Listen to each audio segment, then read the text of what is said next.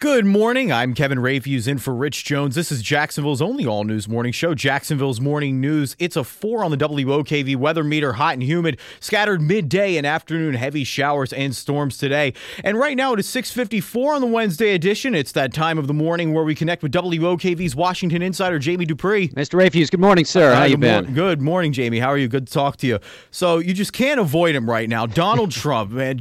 First he goes at Senator John McCain's war record. Now he's giving out Lindsey Graham's phone number, and now it seems like he's got a pretty nasty feud going with former Texas Governor Rick Perry. Yeah, and that's going to be the main scene today in the GOP ring. Perry will be giving a speech that labels Trump a cancer on the Republican Party that needs to be excised.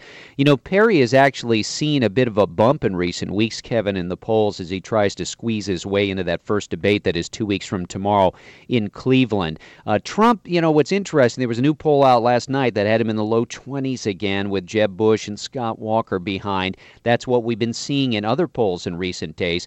But some of these polls are also showing very, very bad favorability numbers for him. In fact, there's several new polls out today from Quinnipiac University of key swing states, Virginia, Iowa, and Colorado, down at the bottom in every single one of those polls in terms of favorability, unfavorability was Donald Trump, along with Hillary Clinton and Chris Christie, sort of the three most toxic candidates, you might say, in terms of how people view them negatively. But right now, Donald Trump is the man in the GOP race. There's no denying it. And while he seems to be stealing all the headlines, we don't want to ignore the fact that Ohio Governor John Kasich jumped into the race yesterday, and it seemed like the reaction from conservatives all across social media was pretty lukewarm. How about downright negative? The vitriol from sort of the Eric Erickson wing of the, you know, more conservative Republicans.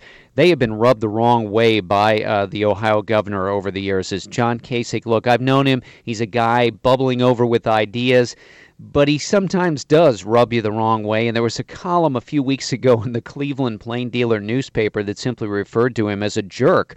And some of that came out yesterday. And I do think it's interesting because he's trying to sort of get in that same area that Jeb Bush is and do well in New Hampshire and do well maybe in South Carolina.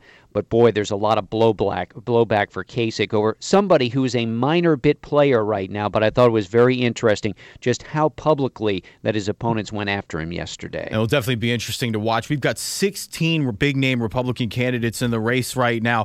And another issue that we want to get into once we connect again at 8:23, this is detailed on your blog right now at WOKV.com. It seems the controversy for Planned Parenthood just isn't going away anytime soon. No, there's not. There's another video that's out, and I think we're going to have votes maybe next week, Kevin, in the House, at least the House, maybe the Senate, too, to ban any federal money going to Planned Parenthood. More about that on my blog at WOKV.com. Thank you, Jamie. We'll connect again at 8:23, WOKV News Time 6:57. This is the story of the one. As a maintenance engineer, he hears things differently.